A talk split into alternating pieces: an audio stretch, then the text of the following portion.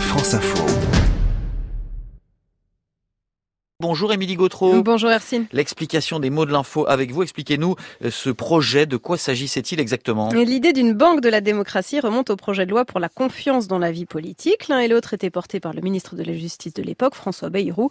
Voilà ce qu'il en disait en juin 2017. Pour la rénovation de la démocratie que nous allons porter, rien n'est euh, plus important que de garantir l'équité, l'égalité devant le crédit. Ça n'est pas normal que ce soit des banques privées qui décident de la vie ou de la mort de mouvements politiques ou de la possibilité de faire campagne. L'idée avancée était celle d'une banque publique, inspirée de la Banque publique d'investissement, destinée à permettre aux partis de se financer de manière transparente, de s'affranchir du financement des banques privées, de garantir à tous les partis disposant des garanties nécessaires de pouvoir faire campagne. La possibilité de créer cette banque avait même été actée au Parlement. L'article 30 de la loi pour la confiance dans la vie politique, adopté en septembre 2017, autorisait le gouvernement à prendre dans un délai de neuf mois par ordonnance les mesures nécessaires pour que les candidats, les partis, les groupements politiques puissent, en cas de défaillance avérée du marché, assurer à partir de novembre 2018 le financement des campagnes électorales par l'obtention de prêts, d'avances ou de garanties. Sauf que cette banque de la démocratie n'a jamais vu le jour. L'ordonnance prévue par la loi pour mettre en place cette banque n'a effectivement jamais été prise. Le 17 juillet dernier, Nicole Belloubet, devenue ministre de la Justice, annonçait l'abandon de l'idée de cette structure bancaire. Pourquoi cet abandon?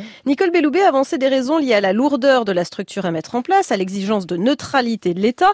Elle disait surtout s'appuyer sur un rapport de l'inspection générale de l'administration et de l'inspection générale des finances qui mettait en avant le fait que si les partis n'arrivent pas à accéder au crédit, ce n'est pas tant par manque d'offres bancaires que pour des raisons d'information ou de délai, question du ressort du médiateur du crédit. Allez, explication dans l'explication. Qu'est-ce que le, le médiateur du crédit? C'est une fonction créée par la même loi pour la confiance dans la vie politique, occupée pour six ans par Jean-Raphaël Alventosa.